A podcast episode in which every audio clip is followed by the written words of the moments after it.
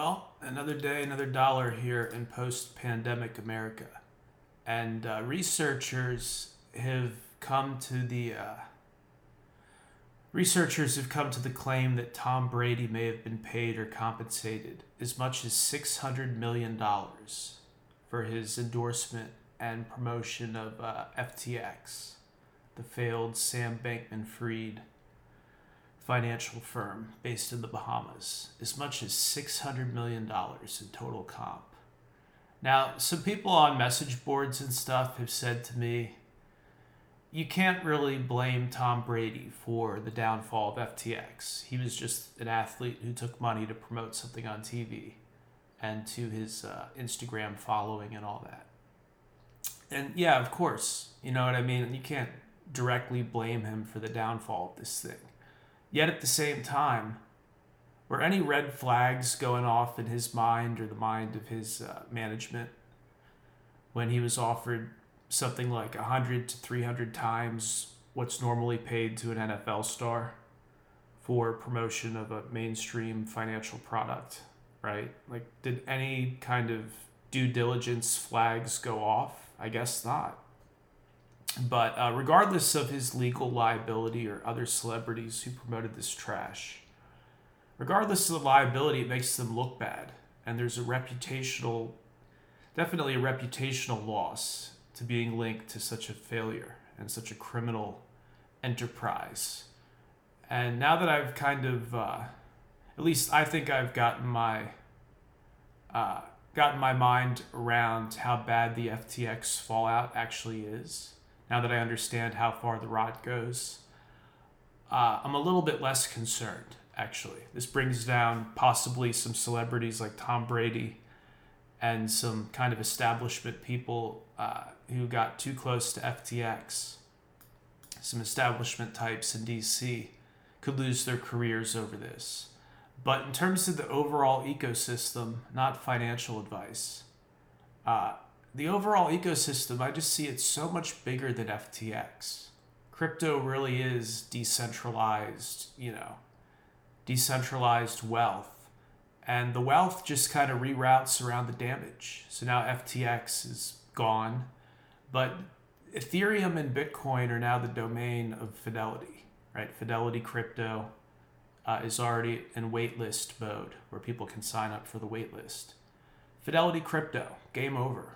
Right, you can just do a search, Google search for Fidelity Crypto, and you can read about it. They've launched an arm. This is the trillion-dollar plus, multi-trillion-dollar investment management firm, Fidelity. And they're launching a whole new arm that's to give people commission-free Bitcoin and Ether trades. So either way, companies like FTX were on the way out, I think, because how can you make 3 to 5% commission on every time somebody buys a crypto in your app, when companies like Fidelity are willing to take the plunge and, as a loss leader to get your business in other areas? They're willing to give you free, essentially commission-free Bitcoin and Ether access. You can't compete with that. And, of course, BlackRock, which has some central banks as customers. It's like, where do the central banks shop for investments? Well, it seems like they shop at BlackRock, among other places.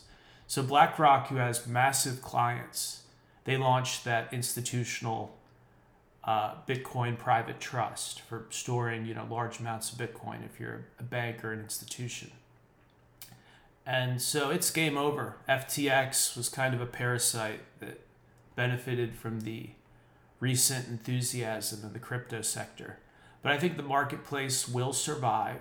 And I think if politicians were to outlaw, basing your crypto firm in the Bahamas when you're dealing predominantly with US dollars and wire transfers from US customers, if that were to be outlawed, and if FTX were to be prevented in some way without, another FTX were to be prevented without heavy-handed, over-the-top regulation or outright banning of crypto, I don't think that would be a bad thing.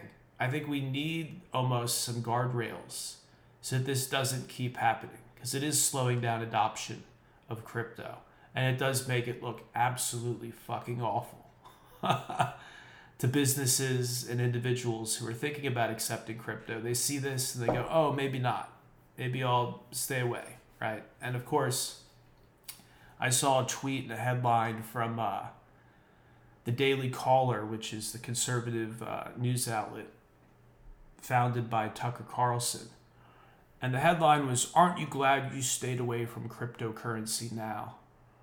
And it's just like that's the stale, one of the several sticking points I have with these MAGA conservatives, is they're so prickly and wrong on crypto.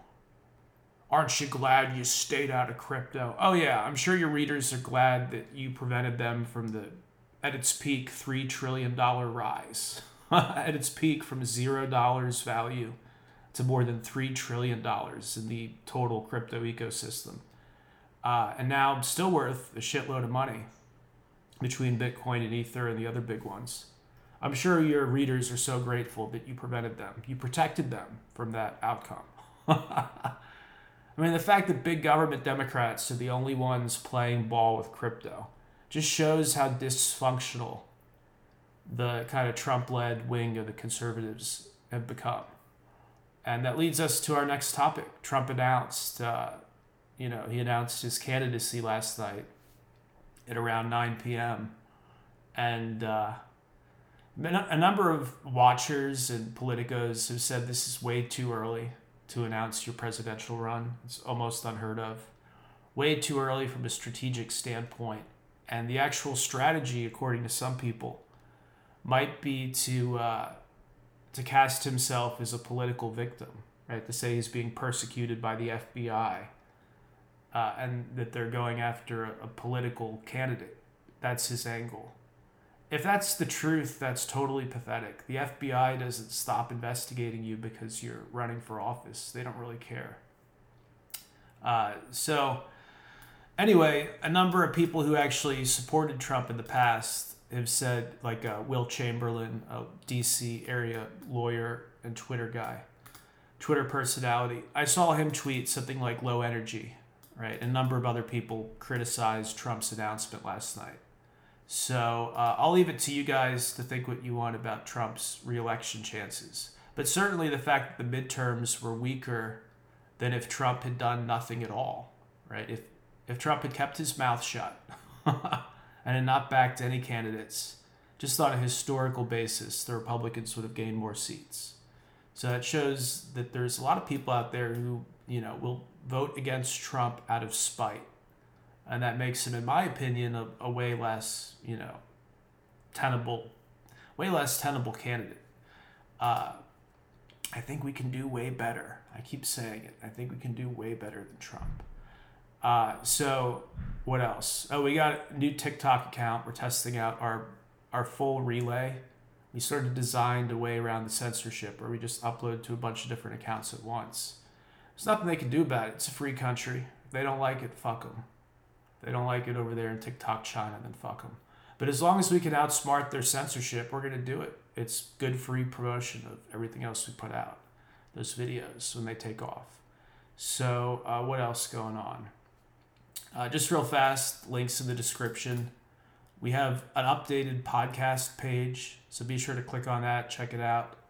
It has all the places, all the podcast apps we recommend using to get the show, and has some interesting data on the show, like where we're at right now in the charts and stuff.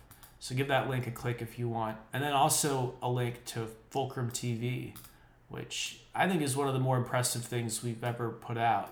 And most people don't even know that it exists. It's a live stream. I won't say any more. It's a 24/7 live stream. So give that a click. Pretty interesting. And that's it. Thank you guys. You're listening to Fulcrum News. Real news from America and around the world. Fulcrumnews.com/subscribe to get our premium membership and updates via email.